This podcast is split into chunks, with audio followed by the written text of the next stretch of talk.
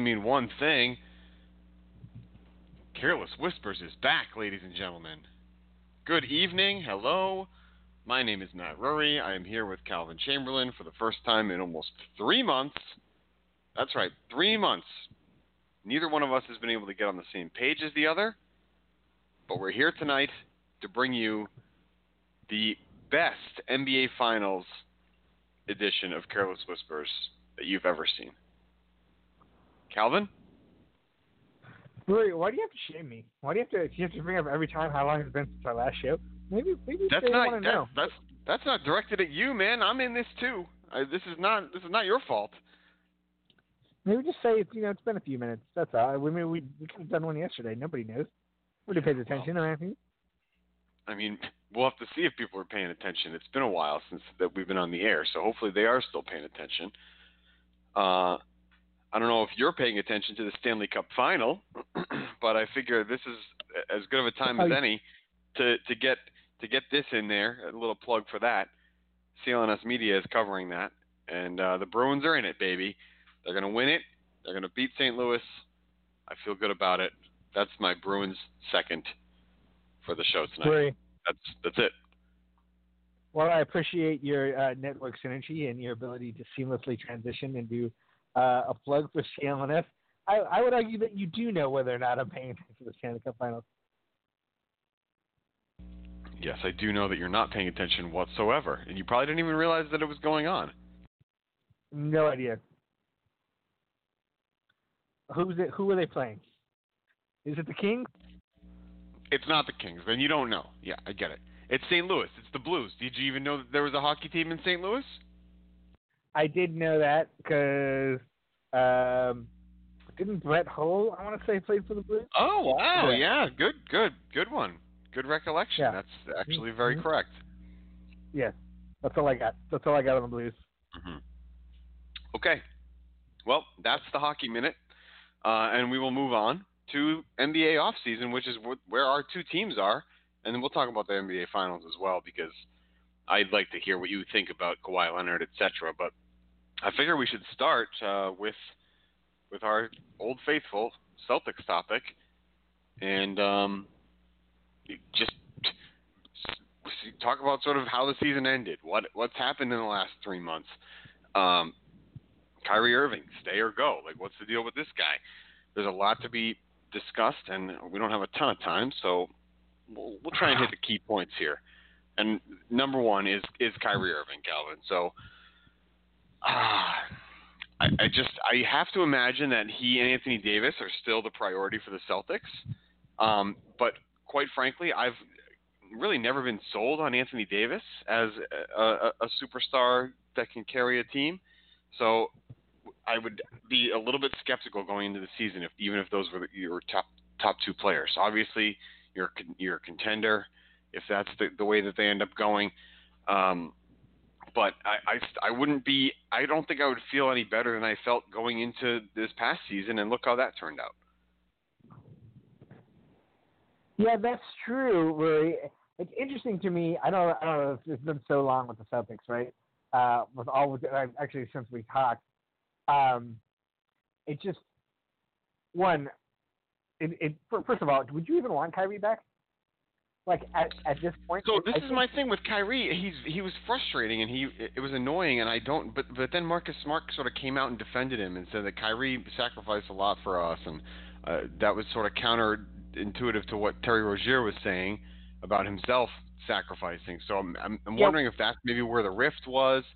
Uh, so I my thing with Kyrie is if he's going to be engaged and he's going to put the level of effort forward that i- is part of being a top five NBA player, which is what he aspires to be, I believe, uh, then I will take Kyrie Irving back any day of the week. But if it's going to be this aloof, not really caring, don't put his stamp on, doesn't put his stamp on many games type of player, then I'm fine with him walking away. I just, I don't know which guy we're going to get, and that's the problem. Do you? I, I don't know that I find aloof to be like a fair criticism in this respect because like Kyrie didn't play well in the playoffs, right? That, that's a fact. There's no question about that.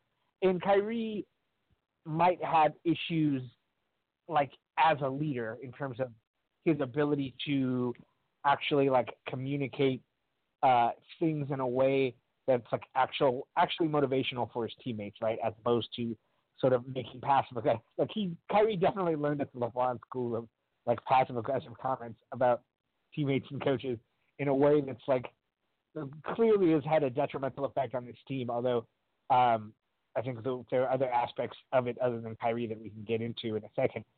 But but beyond that, like as a basketball player, yeah, he didn't shoot well, but it's not like look, he still shot the he still shot the ball. It still looked like he was trying out there. I didn't get the sort of um, you know the, the, the like lack of interest that I that you see out of players sometimes when it's curious. Like you know we a, a couple of times early in his career where we saw it with LeBron or like James Harden where he's you know he puts up a ten point performance or he's not shooting the ball at all. Kyrie just didn't play well. That's all it was. And look, Eric Bledsoe was a good defensive matchup for him. Now, if you want to say, okay, I don't want to bring Kyrie back because I don't think he fits his team, or like maybe there are other issues here. Obviously, sort of the the Celtic spirit of you know uh, egalitarianism, where everyone had the ball and everyone was sharing, and there was no true you know leader, and maybe Kyrie sort of became a ball stopper. The way that we used to argue about Isaiah Thomas, like you know, perhaps unnecessarily uh, well, Hayward too is the, is the rumor. Well, yeah, Hayward as well. But I mean, Hayward's look, look. There's no point. I mean, we can talk about Hayward, but if, you but if we're if we're talking about the future, there's no point in arguing whether or not Hayward should be on this team because he's going to be on the team. Not, there's no way they can trade him. So, hey, Gordon Hayward's going to be on the Celtics next year, right? I mean, do you, you do you feel like there's a possible way? I mean, I don't know. I I feel like if if uh, New Orleans liked what they saw, then Hayward is a potential trade chip for Anthony Davis. It, even though he's, I mean, obviously not back to where people eh, that where the Celtics organization expected him to be by now, but if the trajectory is going up and other teams around the league believe that, then eh, I, I could I would not be surprised if they tried to trade him. Now, in that's in the respect of Danny Ainge will trade anybody he would trade his own mother is is the the cliche that people use to describe him. Um, I, I still think that this is a bit of a unique situation. Uh, on the other hand, because of the relationship with the coach that the player has, and just the fact that he was brought here to be that that superstar's sidekick, if you will, the the one A to Kyrie Irving's, or the one B to Kyrie Irving's one A, and it, it didn't really work out the what the way that they sort of tried to force it to happen. And I think that that was part of the reason that there was animosity in the locker room as well, not necessarily towards Gordon Hayward, but towards the coaching staff for basically forcing him into the lineup when he probably, I mean, he clearly wasn't ready at the beginning of the season. And I'm sure that the, the younger guys who had established themselves a little bit last year looked at him and sort of said, well, I know you got hurt, but I'm playing better than you right now. I I, sh- I should be getting these minutes regardless of wh- how it ends up at the end of the season. And I don't know. That's the type of thing that could linger for a little while and and grow into something that's just sort of resentment, even if they're not thinking it on purpose. It's just subconscious resentment. So I, I feel like oh. there, there's a lot of different things, factors that could have gone into it, and the the lack of a leader, a real vocal leader, doesn't help in that situation. That's where a, a guy like a, a, a, strong leader would come in and sort of try and squash any of those feelings and get them all to play as a team. Yeah, I mean, Steve. Looks, yeah, you're right. Steve Stevens. There's issue. There's issues here with Stevens and what's happening, right? Like, it, it seems like I don't want to say the shine has come off him because definitely like he still he, he still does what he does with X's and O's, but I think that like there is a different if there are different types of coaches, right? And like what you know, I hate to to compare him because like strategically, uh, I think he's, he's miles ahead of Doc Rivers. But Doc Rivers is like his primary skill is like getting guys with big egos to play together and buy into a system. And I think that like the passive side of Brad Stevens' personality is a problem. You know, might be a problem on teams with a lot of strong personalities, guys who want to play minutes You know, we saw we saw Terry Rozier's comments uh, about how he you know he might not want to be here next year, and that's Terry Rozier. You know, I, I think that he's really benefited from guys, uh, Stevens rather, has benefited from guys you know who haven't been in their prime. They're looking to make a name for themselves. They're happy to get minutes. It's a different scenario than having a guy, uh, you know, like Kyrie Irving or having a like Al Horford obviously is like the perfect good soldier because he doesn't need anything.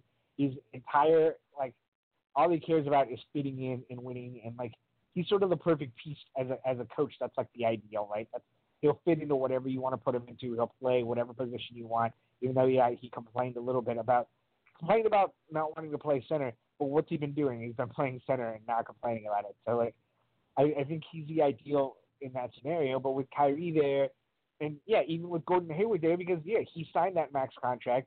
And when I talked about you know whether or not they trade or they trade him, I, I wasn't saying like I don't think Danny Ainge would hesitate to trade him in a second. I just don't think that contract is tradable at least for another year, unless you're trading him for a guy who's like on a lot. Like maybe you could get like Kevin Love for him given the right circumstances because his contract is longer, or a guy like a, a worse contract. But I don't. I think it's going to be difficult to go the other way uh, and get back in you know any kind of assets that are going to help you going forward. Yeah, it would be tough. It would it would be it would have to be a blockbuster, top of the line, uh, big money type of player. So you'd have to convince a team that has one of those guys, few and far between, maybe one or two in the whole league, uh, that Gordon Hayward is worth taking back because he's on on the way up and he he will end up paying off in the long run. So I, I it's it's a it's a it's a stretch. It's a very small window of opportunity it's probably not going to happen, but the possibility is there. So I fully expect him to be on the team next year, and th- these guys are going to have to learn to play with him. So to me, I mean, it, it makes it interesting to see what is going to happen with a guy like Jaylen Brown. Uh, do they end up trying to extend him uh, and sort of lock him up going forward, or, or do they sort of throw that qualifying offer restricted tag on him and have him play one year and see how it goes. I, I kind of feel like that's kind of the way that they're going that they would go, right?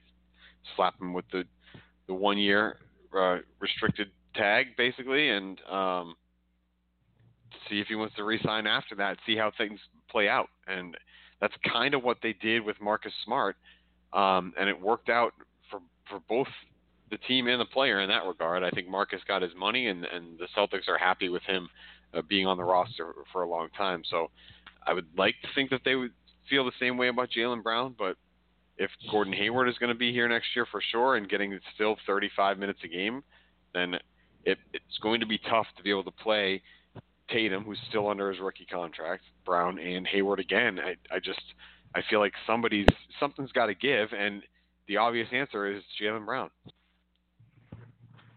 Yeah, I mean, I think Jaylen Brown is in theory like trade bait. I don't think that like I don't think they're gonna let him walk for nothing. I think that there's a pretty good chance Rozier walks for nothing at this point, right? Like I, I, I maybe they'll give him a qualifying offer, but honestly, like you said, they just did that same the same with Marcus Smart. Um, Kyrie may or may not come back. Do you think Kyrie's coming back? Like if you had to put like you know if you had to put a bet down one way or the other, because I'm not sure that I feel like he's coming back. Yeah, I mean, I did feel it for a, for a while, but the, things seem to be turning, and you not you don't hear the Celtics in any of the discussions anymore. These big NBA guys. Rick Bucher came out today to say that it's the Nets and the and the Lakers, and that's those are the two ch- choices for Kyrie Irving. I don't know who to believe uh, on this front. I, I feel like Kyrie um, doesn't really leak a lot of information, pertinent information to the media. So maybe it's just people in his circle or just random people trying to throw things out there that are making these headlines, but um, I I would find it hard, very hard to believe that he would go to any of the other places uh, that are being discussed, except for Brooklyn. I actually feel like it's possible that he would want to go play in Brooklyn. Uh, I think I'm pretty sure he grew up in that in in that area of New York, so even though he loves Madison Square Garden and he, w- he wants to be in the Mecca, etc., all that stuff, whatever. I feel like going to Brooklyn is the type of situation where he would have an up and coming team with some young talent. He would be the leader of that team. He'd be at home, and it, he could recruit whoever he wants to to sort of come and play. And if Brooklyn can really make a push for Anthony Davis, then that ma- makes it even more appealing for a guy like Irving. So. I w- I'm not worried about the Knicks. I mean, maybe I'm uh, underestimating LeBron and the Lakers. You tell me. But I'm not worried about him flo- fleeing there. But this I Brooklyn thing is starting to, to shake me a little bit and think that it's a, it's a real possibility. Because otherwise, why would he leave Boston? I just I feel like the the one year of growing pains is is fine, and he would make more money here. He still has a great situation as far as the franchise in general and the coaching staff. I think Stevens kind of lets him do whatever he wants, you know, uh, and tries to enable him as as a leader, which is good. It's a good thing. Uh, So I just I feel like this is the best situation for him when you look at all the different aspects and what he claims to want as far as his career is concerned. Uh, but Brooklyn definitely is close, from uh, from an outside perspective anyway. Yeah, that's funny that you say that because I I see the Knicks as the big threat. Like I think why would like yeah they have enough money to pay him, but like that's it. I don't see especially like in that scenario D'Angelo Russell leaves right and like what is Yep. Brooklyn to me is just like a lower ceiling replication of like what he's dealing with right now in Boston. Like I think Kyrie Oh, I agree. is yeah, I think Kyrie is getting frustrated with having guys who are not quite ready yet. Even you know, we can get into like that what I just said in a second, but like I think he's wants to play with some out. To me, the Knicks are the threat because Kevin Durant and Kyrie are sort of like really close, and they have money free agents. If they can land Durant, which maybe they can't, but if they can, if let me put it this way, if if the Knicks like if if the headline comes out, hey, Knicks signed Kevin Durant, then I would put money on Kyrie being the next domino to fall. That's what I'm saying. All right, fair enough. Yeah, if it doesn't also, happen, looking maybe, at Jaylen Brown uh, salary. Jaylen Brown's salary. He's actually under contract for next year anyway. The qualifying offer wouldn't come till until the following year. So, um, oh yeah, he's he's here. He'll be here. no, well, they'll, the the question with him. I mean, it's not even a question, but like, but they'll definitely try to sign him probably in the offer because you know how it works after your third year. Uh, Right. You try to sign him to that offer, so that'll be the question. Whether or not they they offer him and whether or not he signs is, is the question, right? Um, otherwise, he'll go into his restricted free agency season. But I think they'll even if they end up wanting to trade him because they don't have room for him, I think that they'll they have to make him that offer just because of the the asset value, which you know it plays into this other thing, the sort of the new narrative about the Celtics, which is maybe the Celtics are messing up a little bit by sort of treating all their players as assets and not as as players themselves. And you know, this is going to be a, a recurring theme when we talk about the Lakers in a few minutes. But has this sort of oh has has Anthony Davis like negatively impacted both the Celtics and the Lakers? You know what I mean? Because this whole like, hey, all these guys are here. Look, we have these dudes to be moved for Anthony Davis scenario, or like we have all these guys on this team.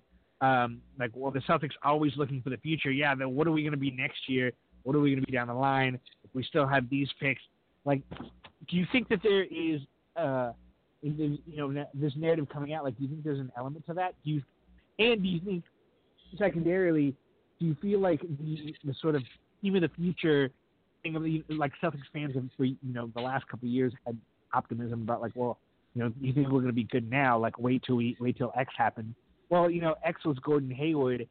It, it, it sort of feels I, I don't know the the sort of overarching future, you know, propelling sense of, of the Celtics. It doesn't seem to be in the same place that it was previously, at least like in the in the eyes of the, the public. Do you feel like it Yeah. seems like oh the, the, their their trajectory is still shooting upward, or it, it seems more like they're plateauing a little bit. No, I think that they are. They they seem to be uh, maybe just having a little bit of a blip, and, and I don't really know what the what the solution is. Um, but just looking at salaries, here's something uh, that uh, I haven't heard before, and it's probably far fetched because this would be a really shocking development if it were to happen. But what if what if Terry Rozier just walks away? Kyrie Irving and Al Horford say, let's run it back one more year with, with this roster now, and that really frees up some of the time and some of the attitude problems in the locker room. I'm not trying to say that it's all Rozier's fault, but he does. He is one of the, one of the only ones that's sort of making complaints and noise, making noise going out the door. Uh, if those two guys just, I mean, they both have a player option, so Kyrie could still play one more year in Boston, and then see where Anthony Davis is going to go the following year because he's an unrestricted free agent after that, and they could still end up in the same place, just sticking it out one more year here with the Celtics to see how things go. Just stumbled upon that one, and uh, I mean, t- is it far fetched? It seems reasonable to me. Um, I think the only part of that that seems far fetched is the notion that Anthony Davis is not going to be traded. You know, I don't, I don't, I, I know that they have optimism now that they they have Zion, but like, and maybe maybe that'll stretch out, you know, the idea of the Anthony Davis trade. Maybe David Griffin will have optimism, and we'll see like much like with like, uh, wasn't it Kawhi that they didn't want to trade, where like it just seemed like forever he was there, and finally he ended up going to Toronto. I think that like it might play out, but like Anthony Davis is going to get traded, right? And if he's not, and the idea that like they both opt in and he's not getting traded to Boston, that then then like Kyrie might be unhappy. What's Kyrie opting in for in that in that case, right? Other than the idea of of yeah, he actually likes this team. Maybe he just doesn't have options because like a Durant resigns with the Warriors. There's a case where like yeah, Durant resigns with the Warriors, Kawhi goes to the Lakers, right? Then it's like if you're Kyrie in that scenario, in what's the point of losing Boston? What go to like the Clippers or something? He's not doing that at that no. point. So in, under that scenario, sure, then they then he tries to run it back, and maybe you know the guys get a little older. But I think that like you you talk about you know roster problem. I don't I don't think Terry Rozier leaving is going to make that problem. I I, I think the the bigger issue to me than even Terry Rozier is the Gordon Hayward problem because mm-hmm. he's yeah, yeah, and the fact that it, it, it's and it's not just it, it look it, it's not just going the minutes. It's I don't think it I don't in fact I don't even think it is the minutes per se. I think it's the fact that Gordon Hayward is not particularly effective off the ball, and in fact he doesn't even seem to be effective in like you know you know what he is? He's like he's like a baseball pitcher who's like bad in the first inning but you know he's pretty good. If you if you give him like six innings he'll be all right. He'll be an inning he's like an innings eater. He'll be good over six innings but like give me you know maybe he gets off to a rough start I just feel like if he in games where he doesn't see the ball enough he doesn't really do anything you know what I mean like he's kind of just floats around doesn't really like he he seems oh, more yeah. effective more yeah but the problem is there's not enough there's not enough Gordon Hayward ball time to go around on this team. That's what, especially with Kyrie there. And under if Kyrie leaves and they play a sort of system without a even if Rozier were to stay, right? If Kyrie left, and because Rozier is not a traditional point guard, like he he'll he usually creates offense more for himself. He's he he moves quickly. In fact, you know when it's Smart and Rozier out there, Smart like who's also not a really traditional point guard, but has the ball in his hands more. Like it's it just seems like there's not enough room for both Kyrie and Gordon Hayward ball handling. Yeah, which is the ironic thing because they're the ones that were placed here to be the main ball handlers and have the offense flow through them. Uh, with Al Horford there as well, and it just it didn't work out. And if if that's if if Kyrie believes that Gordon Hayward is the problem, then he's gone. He's he's as good as gone. He will walk away. He will he will not pick up the option as I just suggested. He will not re-sign a, a, big contract as a, a people a lot of people want him to do, and he will just walk away as a lot of other people actually want him to do. There's a growing sentiment here in, in Boston, Calvin, which is discouraging to me, and it's a bit of a shame that people uh, don't care if he leaves and they just want him gone, and that, that we'll be better off without him, et cetera, et cetera. See, I I sort of said that to start the show, but I qualified it with which Kyrie is going to, to be here. Is it going to be the one that was floating around in the middle of the regular season, not really caring at times, and, and then played poorly in uh, uh, uh, against the Bucks and Eric Bledsoe? Come on, no excuse for that. If he's a top five player, he has a couple of good games and they he carries them. Like that's the that's the type of player he's supposed to be. So I'm not letting him slide uh, on on what you said earlier, not just not playing well. Oh, he just didn't play well. No, I'm not giving him a pass on that. But if he's engaged and he's focused and he actually wants to try and win a championship here, I will have I would have Kyrie Irving uh, on the team every single day. I I think he's a unique, uh, dynamic player when he wants to be, and it, just it it it it didn't seem like he was engaged at times, and you heard it from the players throughout the season, and it ultimately showed up in the in, in the playoffs as well because he wasn't the only one that wasn't engaged, and some of these other guys followed their leader. Uh, anyway, what do you say we take a call here, Calvin? What do you think? Let's do it. All right. It's, our guy. It's our man. He's been waiting for a long time. I just noticed a few minutes ago that he's been here. Sam in San Diego. How do you feel, man? How's it going? It's been a while. Yeah, yeah. I'm still reeling from the season. You know, I was I was hoping to go to Boston and catch a game, and and, and uh, never was able to get there. And, and uh, you know, I just like everybody else, the season ended, and I was fuming. Um, you know, I, I think what you said about Kyrie, people wanting him gone. It's it's not that people want him gone. I think I think the I think the um, most fans understand what that means with the cap situation. We can't replace him, but I think he, what he did to this team, um, what he did to the team. I mean, it, it, it, he completely changed the makeup, the culture of this team in, in the way that he acted. I mean, I, I, I mean, he's he didn't he didn't play like a Celtic, right? He didn't act like one.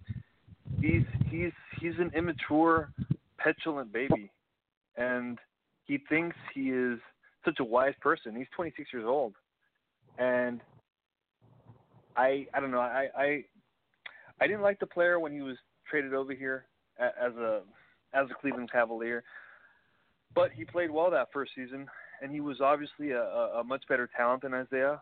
But this past season was, you know, starting when he made that comment about July 1st, you know, everything changed, and he seemed to throw his anger towards the Boston media, even though that was the national media that was doing all the speculation. And I, I, I never understood that.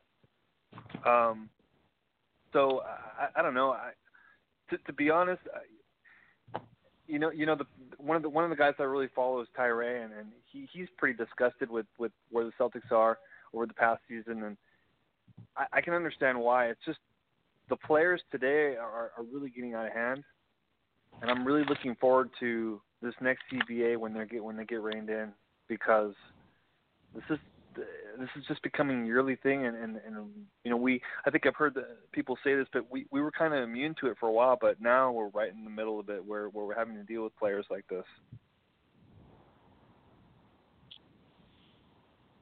Sorry, Ray, you want to jump in here? I was waiting for you to. Oh, all right. I I was expecting you actually to be uh, at defending Kyrie there or something. No, I don't know, Sam. I mean, it's pretty. It's a pretty strong opinion about about Kyrie. I, I just I can't bring myself to that level. I, I think that at times he he did look disengaged, and um, I don't blame people for looking at that and sort of saying they wish he was a different type of player. But I would I would tend to lean on the the side of giving him another chance, and I, I think that things could work out here in Boston. And it's not, I mean, it's not just his fault, but he, he should definitely take more initiative. And if what Marcus Smart said is true, and that Kyrie was not trying to rock the boat, and he tried he tried to change his game and all this stuff, I would say screw that. I mean, you if you're supposed to be a top five Matt, player, you're supposed to be the one that that that goes out there and dictates the pace and uh, shows your talent level and, and puts the team on your back at, at times if you if you need to. And I just I think that he he needs to be a little bit better of a, a leader if that's the case. Obviously. He, but who? I kind of feel like Stevens needs to be a little bit better of a leader. Can I just throw that out there? I and, and maybe look, maybe that's a, a I agree. Just an indictment. Sure. Yeah, they all maybe do. it's just an indictment of, of the NBA period, and like, yeah, you want you can make the argument that like the player on the court has so much more power than the coach blah blah blah blah, except for a few. I'm not sure Gregg Popovich. Uh, then like you're you're sort of secondary. But I don't I don't know. I just seen too many press conferences where Stevens would be shell shocked and he would you know put the blame on himself always and be like, well, I need to be better. But then I'd still see the players out there just just I don't know. There were more. There seemed to be more public backbiting on this Celtics team than like than a, you know I can remember in recent Celtics history. And, and as much as like it's been on a you know a lot of teams, I'd have to go back to like the you know the '90s the the 2000s Lakers teams to like really think of teams that have that have gotten at each other. Sort of the way it seems like this, and, and especially Kyrie just constantly. It's to me, I don't know who to blame in this scenario. I just feel like they're not they're not copacetic. Kyrie and Brad Stevens like right now. They don't seem to be working in unison. They don't seem to be on the same page with each other. And maybe you you, you want to put all the blame for that on Kyrie. Well, then like great, let Kyrie go. You know, if that's the case, if you, if you think your coaches, if you think that like the team's going to get back to what it was without Kyrie, I understand like that he is a valuable player. He's a valuable asset. You're not going to get anything back. You're not going to get back what you lost, but maybe you'll get back what you lost in terms of on-court chemistry. The, the the one thing that I don't think that got much pub pub, I don't remember anybody talking about it was there was the comments that Kyrie made about where he was tired of trying to get better every day and he just wanted to get to the playoffs. I mean, that was a shot at Brad Stevens because that's what Brad Stevens always talks about is getting better each day. And he did that more than once where he threw him under the bus where, you know, Kyrie does Kyrie wants to be a showman. I mean, some of the shots he took during the playoffs um, in crucial games where you sh- you know shooting fadeaways and and and, and spectacular yeah. shots when it, I mean and then I'm sure I'm sure man I'm sure you saw some of the B Rob stuff where he wasn't even defending his man most of the time. That's not bad defense. Right. That's just not caring. Yeah, and see that's that's kind of the way that I saw it too, uh, Calvin. To to sort of back this point about Kyrie Irving Irving sort of not being engaged. Uh, you can tell when he's when he's engaged and when he's not. He tries to get to the basket. He tries to get layups. He tries to find himself open jumpers, and then they're not necessarily fadeaway threes or or uh, in transition threes that he's trying to just get up there real quickly.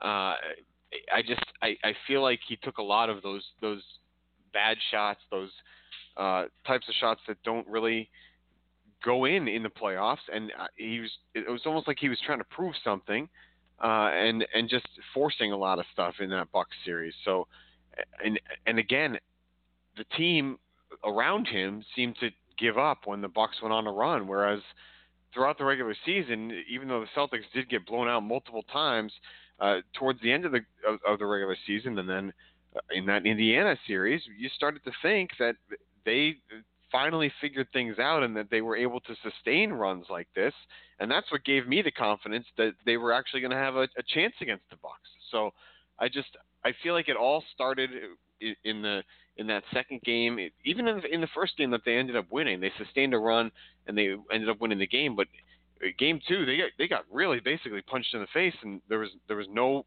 retaliation. There was no, I mean, Kyrie Irving tried and forced some things, but there was no teamwork to try and get back in that game. And uh, it it's contrasting styles between the superstar and the head coach. So uh, again, this is just one more thing that potentially could be the, what was the biggest problem in the room. And uh, I don't know if we're ever going to know what the main issue was behind this, but um, there's something's got to give, and I, I, just the easiest thing is for Kyrie to walk away, and then the, the Celtics are left with their young guys, and they probably play real hard again for Brad Stevens next year. Maybe make the Eastern Conference Finals and see what happens. But um, eh, that's the that's the part where I'm, I want to ask you, Sam where are you as a fan? Because this is the thing that really puts me in a tough spot. Would you rather have a guy like a Kyrie Irving who has the potential to elevate your team to that c- title contending status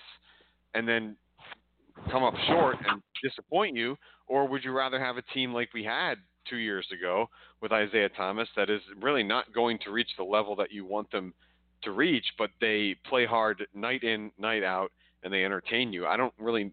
I'm kind of on the fence on this one because the, the whole idea of the, of the Celtics organization is to have both, and that's not the way it's been for the past couple of years.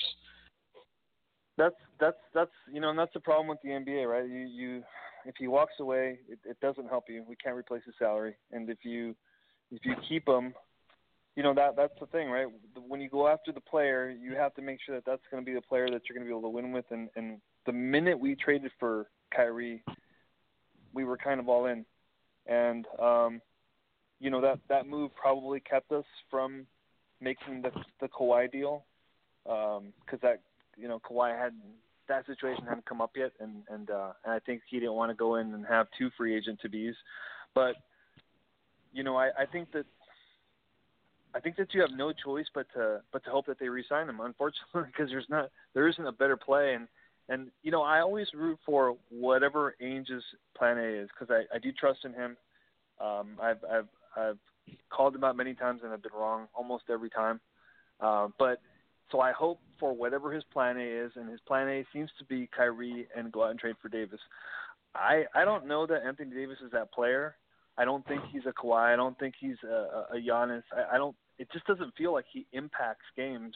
Otherwise, they would win more. Otherwise, it would be a scarier team. But he's never scared me as a player the way that Giannis or Kawhi do. So um, if they, if the plan is to go get those two players, keep keep Kyrie, get Anthony Davis, and then see whatever whatever you have left. I, I don't know how you win the Eastern Conference with those two players. I just don't think that they're they have the right mix, that they're the right kinds of players. But I don't see what choice we have, and so I'm really interested to see what happens this off season. and I'm just hoping for the best. I don't think I don't, I don't think uh, I don't think there's anything else we can do. You know, this, this has been such a great rebuild, but it takes so much in the NBA to win. There's so much luck involved, and, and, and things can change so fast as we saw this season. I mean, all right, man.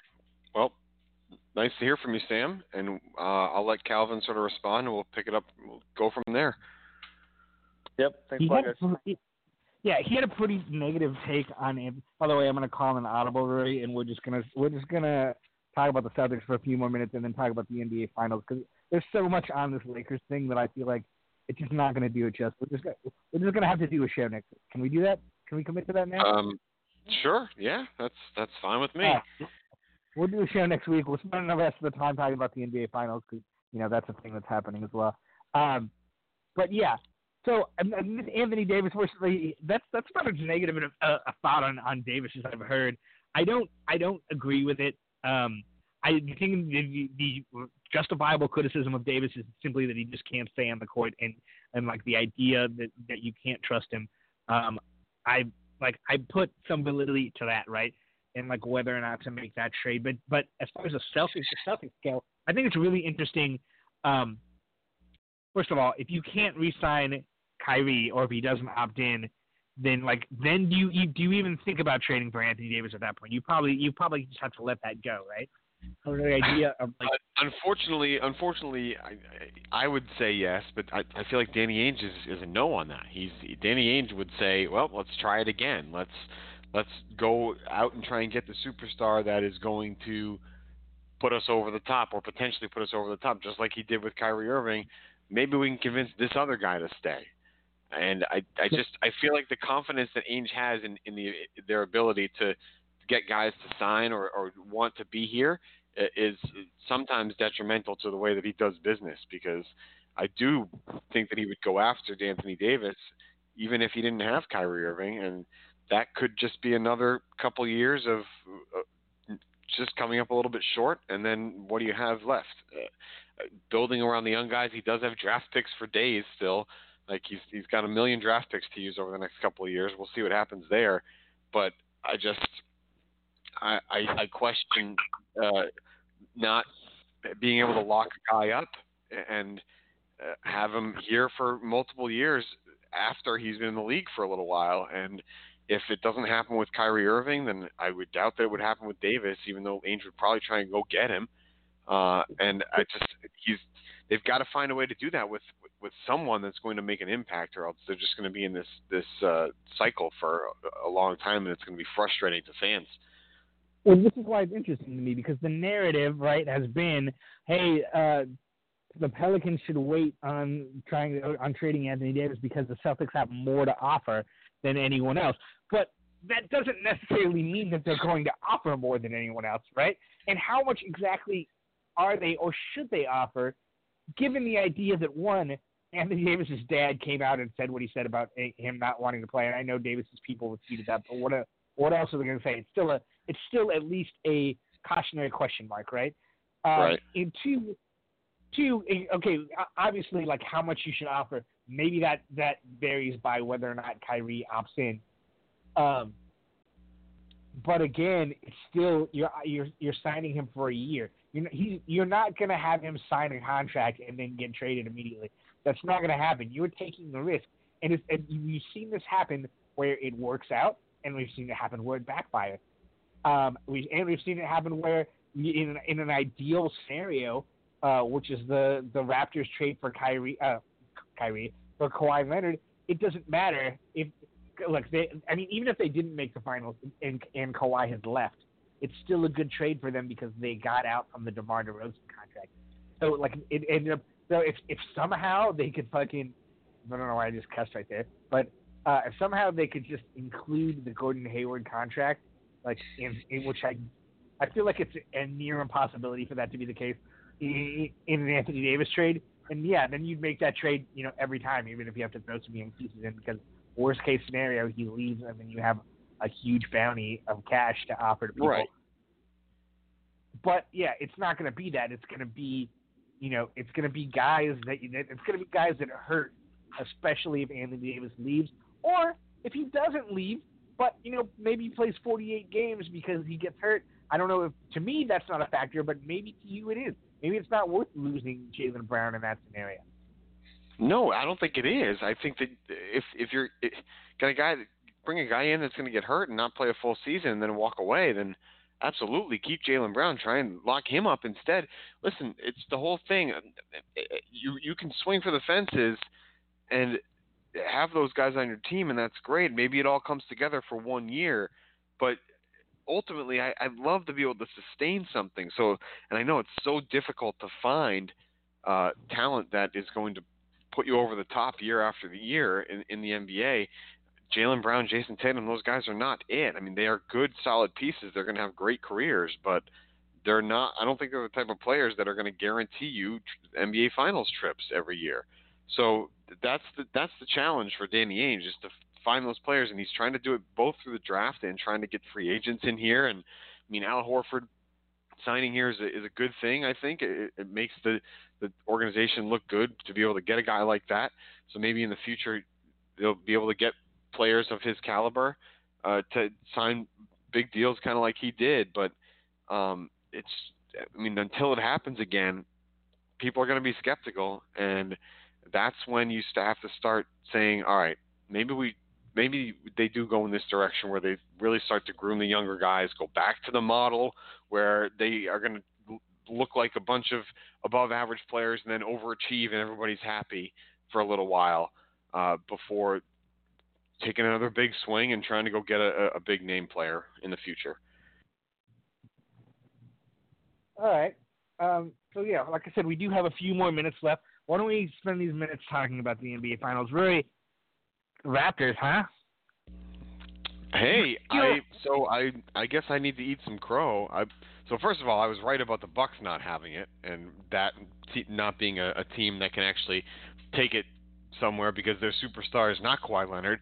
Um, but I will definitely be eating crow uh, on the Raptors because at the beginning of the season I just considered them to be soft again, still. I considered Kawhi to be a, a I had lost respect for him. I ripped him multiple times over the summer uh, last season uh, when uh, with the whole sitting out and demanding of the trade and all this stuff. And I just I didn't I questioned his drive. I questioned his work ethic. I all, of that, like a lot of people did. And boy, was I wrong. This guy has totally flipped the script. He has turned me the other uh, the other way. I want Kawhi Leonard on, the Celtics. I, I I think that he's a, a great, excellent up and coming superstar, and I, I I would love to know more about the situation in San Antonio because I feel like I may have blamed him wrongly and took the side of Popovich because he's been there forever. But ultimately, Kawhi Leonard had an excellent season. He's put his team on his back multiple times in the playoffs, something that Giannis couldn't do, something that Kyrie Irving could not do. Uh, something that James Harden could not do, and he is just a, he's he's totally flipped me the other way, and I'm on Team Kawhi now. I mean, I I think it's an unfair to state uh, unfair statement to make about the Bucks that they didn't have it. I mean, they were they were an overtime loss away from being up 3-0 in the conference finals. Like I think that like I I don't know, you you know that I push back against like against all or nothing narrative sometimes, you know, like I, I, I think that they were right there and they just got beaten. They got beat um you know, in an extreme yeah, it was six games, but it was like a very close series. They had the lead even in that last game. I don't think that they were they were not a catastrophe. Yes, I think that like it. I think that Kawhi, I'm Kawhi. Hold on, keep doing this tonight. Giannis is like not quite 100% a finished product. There's no question that he could still improve. But I will say this as well. I, I will say this as well. We're at, we're at the point of like speaking where it's like, especially with with uh, like outside shooting guys. Like, look, Ben Simmons needs to learn how to make an outside shot. Giannis, like Giannis, yeah, it is like, would he be better if he started becoming the Steph Curry from three? Obviously, right? He'd be the best player in the league by a mile. But like, but Giannis is all Giannis is already good enough at basketball, and the things that he is good enough, he is dominant enough to where it's still extremely difficult to to take that away from him. Okay, and so he was yeah, making threes.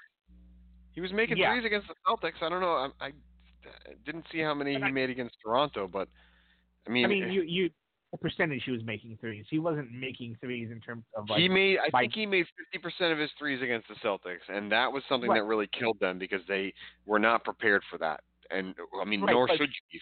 50% for him for him is it, otherworldly. Um, but coming back down to earth, and No, he you, still he could still make No. he could still make enough to keep you honest, and that's that's going to be a problem going forward. Big problem. How many? But I mean, he took like six threes in that series. That's the point I'm making. Let's not, let's not get carried away in terms of he was making threes. He did a small sample size. He he hit some threes, but he didn't hit an, like a an actual number of threes. You know what I mean? It's not like there was a game where he had five threes. Anyway, that that beside the point. My point is, Giannis is still awesome without being good at threes. Like, let's not try to act like, oh, Giannis isn't a. He's so good at the rim. They, they, he's basically Shaq at the rim. Like, who? I mean, he's not in terms of style, but in terms of like, he was sorry to cut you off. Seven of 17 from three in that in that series. I mean, for him, that's amazing. okay, so I was I, I was one off. I said he made six. He made seven. I'll, I'll, I'll give him one more three. I'm just saying seven threes over four games, really, or five games because they lost one. Seven threes over five games. So he's making like a little over one three a game. You know what I mean? It's not like yeah, but when he's taking just three of them per game, I think that's that's incredible. He's a 20% three-point shooter in general. I think that's a huge jump, and that was something the Celtics weren't ready for him to even be taking that many, let alone making that many. I just but don't. he Thi- I don't think it's actually that many. Sorry, I just don't think the. I don't think the number is enough to affect the gravity of what he's doing. In other words, like the the Celtics were still giving him that shot, and he still wasn't taking it enough to actually impact the game. That's what I'm arguing. That's true. like me, That's true. like it, it, it was it, it was impressive for what it was, but it, it was more like a luxury. Like, oh, the the Bucks are winning these games. Now Giannis is gonna and and I I you know we could go back, um, but needless to be honest, neither of us are going to do this because we're too lazy. But we could go back and look and see at how many of those threes were in like actual high leverage situations and how many of them were Giannis just feeling himself. I bet I bet you a good percentage of them were the Bucks in, in scenarios where they were up 15 in the third quarter and Giannis just taking a three. That's that's what I'm arguing. Um, it could be, but they were up 15 in the third quarter in in, a, in most of those games. Like they they blew out the Celtics multiple times. So I just know. I think that that he made some threes. I seem to remember him making threes that actually pushed them further on on runs and not not that in sort of that garbage time scenario. So I don't know. I just I I don't think the Celtics were ready for it, and nor like I said, nor should they have been. Um, but that was a big factor. It, it just to hit, and going forward, more importantly, if he continues to improve on that, if he can make 30% of his three pointers and take three a game, then I I mean, that's that's good enough to affect multiple games in the regular season, in my opinion, for a guy like that, because he's going to get better everywhere else too. Um, Well, we're, we're we're really not pacing ourselves well. I mean, I guess it's fair because we were rusty, but this has never been the strength of our show anyway. But we really didn't even get to the finals. I will say.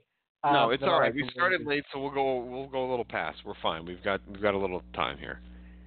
Oh, okay. Yeah, that's fine. Um, Look. yeah. So Just- that yeah, let's said, take, let's take a few minutes on the on the actual Yeah. finals. I Yeah. praised Kawhi. Leonard. Um, I don't Right. actually think that they have a chance to beat the Warriors, especially if Durant is, is ends up being healthy. Um, but I, I really want them to push this thing, and I hope that that I'm wrong about that because Toronto winning, Calvin. Actually, uh, I've come around on this too. I, I think that it would be great for the league if Toronto wins this thing because it would boost, boost their their uh, interest up in Canada.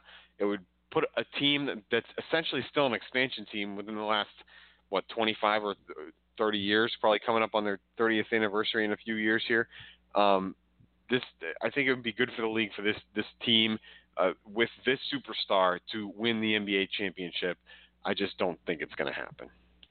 Mm, I don't know if if I would agree with the last part of what you said, the with this superstar part of it, because one, uh, I don't think that Kawhi's coming back, right? And two, I just I'm I'm gonna go with like I don't think Kawhi. Look, look, I like Kawhi Leonard. Like watching him play basketball is a fat, especially with like his strength and his hands, where he's doing like crazy ball fakes and like you see him just like casually grab the ball like he's picking up a pe- you know a finger sandwich like he just takes it out of other people's hands like it's a child's toy and it's fascinating to me to watch or when like a bullet pass is going out of bounds and he just catches it with his hand like like that stuff that he does is crazy to me and even his like his moves offensively like Kawhi Leonard is kind of slow but somehow he's like just he's like so fun he's he's basically is a small Tim Duncan the way he plays his footwork is so good He's so fundamental, and so it's interesting for me to watch him. But I just feel like he's his like actual personality is so bland that like the idea that Kawhi is going to be Mhm. something like, like the idea that he could be kind of face of the league, even he stayed in Toronto. Like I just I don't I don't I don't No, I I'm not. That's not what I'm getting at. I don't. I don't think that that he's going to be the face of the league, or that, that even he should be the face of the league. I just think that parity is good, and it's what the league ultimately wants. Sure, they like dynasties. They love top tiered basketball, like the Golden State Warriors have given us for the last five years. Um, but at the same time, they also like th- those teams to lose a little bit too. I think to to sort of oh, I get more interest, you know? So I just think that this is a perfect scenario for a team that's never won before uh, to win with a player that has won before. So then that player can then gain some notoriety a little bit and market himself. And wherever he goes next, that team will get a boost now from this as well, even if he doesn't stay in Toronto. I, I just, overall, I think that Toronto winning is a more interesting and engaging story than the Warriors just rolling through them again. Um, but Let's- unfortunately, the Warriors just might be that damn good. let's be honest. What, what you're not talking about is Toronto. It, what you're not saying. I mean, you are saying you actually did say these words, but what you're really saying is not that it would be interesting if Toronto won. You're saying it'd be interesting if Golden State lost, and I absolutely agree with that part of it. Yeah, it would be it would be nice for competitive balance, or just yeah, the fact that the, the, the Warriors have now gotten to their fifth finals in a row is is insane, and it would be nice if they lost. However if they lose, I will say this: if they lose, I need them to lose with Kevin Durant. I can't. Hmm. I don't know if I don't know if I can deal with Kevin Durant not playing in this series, and then the Yeah. Warriors lose, and then the narrative shifting back to how Sure. important Kevin is and how he's he's the actual best player in the world, and we got it wrong. Kevin Durant, the best player in the world, is now New York. Like I- I don't know. I'm really sour. It's weird because I know like I know that amongst most people, like Draymond Green is, is the villain of the Warriors. Like to me, Kevin Durant is absolutely the villain of the Warriors. Like I have Hmm. come around to openly despise Kevin Durant I mean, human. The I mean, the way I mean, we- we haven't even you know gotten into the Lakers, but this is a, as a teaser for next week. I've never hated LeBron more than I hate him right now. Um, Good. but yeah, but Kevin, Kevin, Kevin Durant to me at this point is right. He's out there getting, getting, getting back on Twitter to respond to people who say the Warriors are better without him. Like that's where he's at in his life, and like I just can't I can't abide him secretly being happy with the Warriors losing because he doesn't get on the court. All right. That's what I, I can't I can't with that. Oh, I need him if if they're gonna lose, I need him to come back and then for them to lose. All right. Well, I'm fine with that. Like that's that would be, would be an even more interesting story if they if Toronto found a way to beat the Warriors with Kevin Durant, uh, and healthy Kevin Durant, of course. But no, you're right. That would be extremely annoying if he got to to have this cop out that oh look, they lost to an inferior team because I wasn't there, type of thing. And I think it would just make it even more excruciating to watch him in New York because you would just hear it all season, especially if the Knicks were playing well. Oh, Kevin Durant's the savior, blah blah blah, all this stuff, and it would just I don't I wouldn't want to deal with it. I I agree with you there. Um, either way, I think we're both picking Golden State to win this series. Is is that a fair assessment? Warriors in six. I'm gonna I'm gonna say it's gonna be a little harder for them than uh, maybe the average person thinks. I got Warriors in six. Good. I'll take it. I'll go uh, Warriors in seven because I want it to go seven so bad.